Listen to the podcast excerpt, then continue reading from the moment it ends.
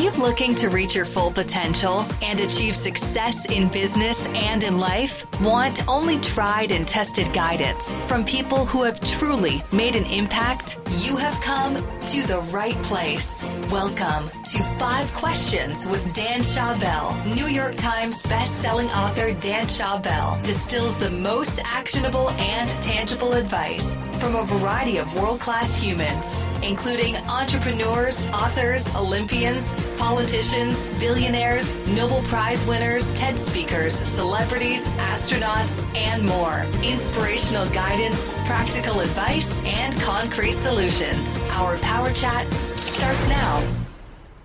Welcome to the 51st episode of Five Questions with Dan Schawbel. As your host, my goal is to create the best advice from the world's smartest and most interesting people by asking them just five questions. My guest today is best-selling author, marketer, and entrepreneur Ryan Holiday. Born in Sacramento, California, Ryan dropped out of college at age 19 to apprentice under notable authors, including Tucker Max, Tim Ferriss, and Robert Greene, supporting their book marketing campaigns. After helping launch the 50th Law, Robert connected Ryan to American Apparel founder Dov Charney. Ryan served as the director of marketing for the company from 2009 until 2014, where he was responsible for many notable media stunts, which became the inspiration for his first book, Trust Me, I'm Lying. Since then, he's written several other books, including The Obstacle is the Way, Ego is the Enemy, and his latest, Stillness is the Key. It's been seven years of knowing you. Mm-hmm. This is our fourth interview.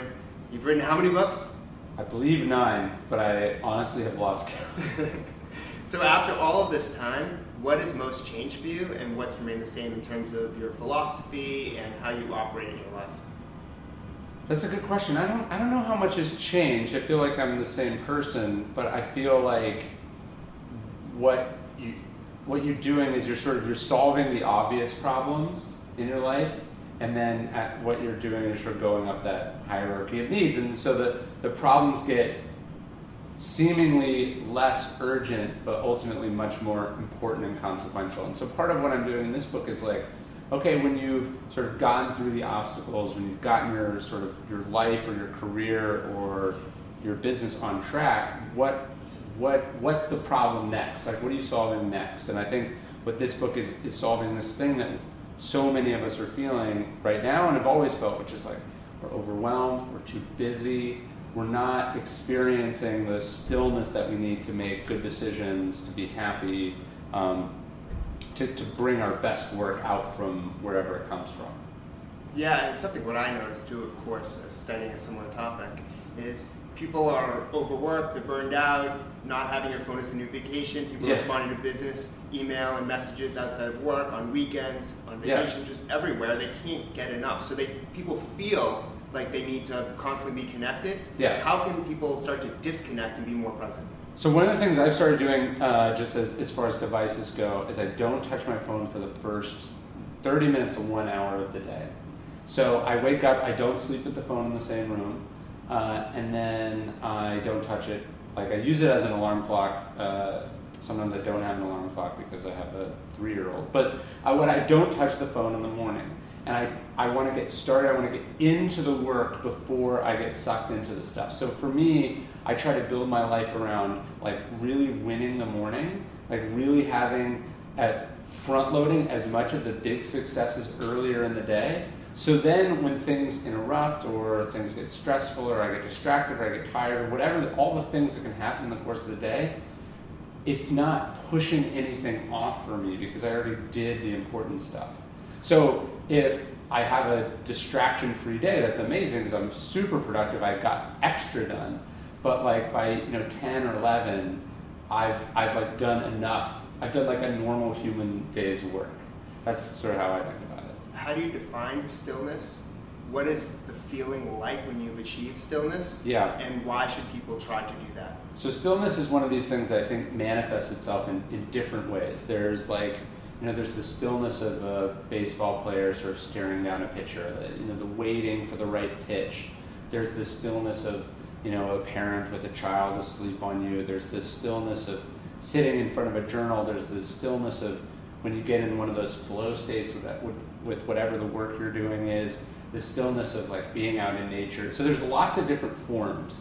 But I think at the core of it, it's a it's it's defined by presence. It's defined by a lack of kind of swirling negative emotions. It's a it's it's a sense of possibilities. It's a it's a clarity of intention. Um, you're not even if you are doing something really important, whether it's writing or making music or or onto some big idea.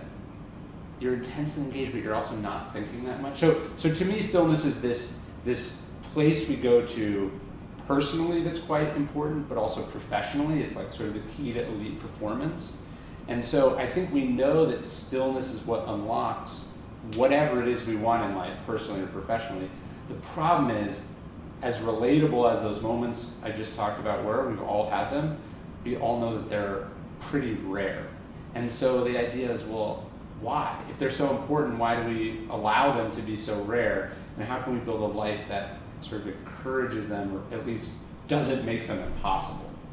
Yeah, I'm curious. You're raising a kid right now. Mm-hmm. How will you raise your kid differently after studying Stoicism and other ancient wisdom and philosophies?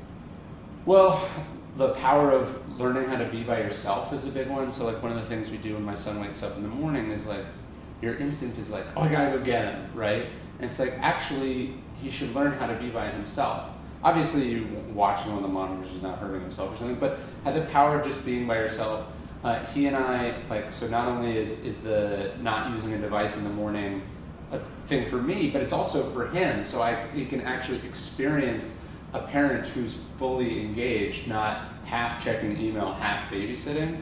And then one of the things we do every morning that's a big part of my routine as far as stillness goes is we take a long walk. We either go on a two to three mile walk, or if he asks for it, we'll go on a bike ride. I put him in this trailer and we sort of ride around. And the idea is let's go out, let's do something active, but let's only do that, right? And so that just, just doing that activity, whether it's walking, and watching the sun come up, whether it's riding the bike, we're just out in nature, we're experiencing something together, and this is all that we're doing, and we're just enjoying it. And so it's a, I, I think ultimately you teach stillness by example, and I think that's a key thing that parents have to provide for their kids. Like, there's some like kids are naturally present and still. It's the parents who make them anxious and frenetic and overwhelmed by signing them up for cello lessons and you know everything else.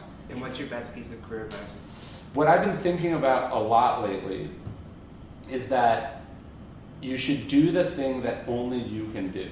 Like I'll see book proposals and they'll mention my books or they'll mention other really successful books. And it's like, no, you should be doing, like those books didn't have other books to point to. Like you should be carving out new space. And like the truth is, like every one of us, one of the great gifts we have is that we're born with a monopoly, right? We're born with totally unique DNA, totally unique experiences, totally unique point of view.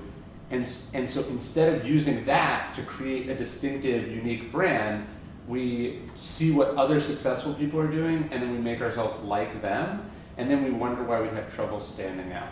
And so if you want to stand out, if you want to have impact, if you want to be special, um, you got to remember like the value is in scarcity. And so if you can if you can focus on like writing a book or making a movie or or pursuing like do it don't just be an, another Groupon clone or don't just be another Bitcoin startup or don't just be another you know business book that mentions the same five academic studies. Like do something unique and special that you were like put on this planet to do.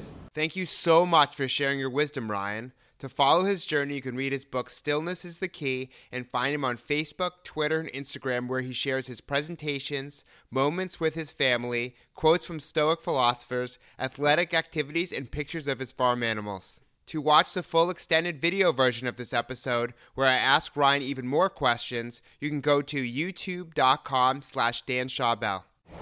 We hope you enjoyed today's show and the amazing advice our guest provided. Remember that you can only benefit from advice if you act on it. Before you do, we would appreciate your feedback in the form of a review.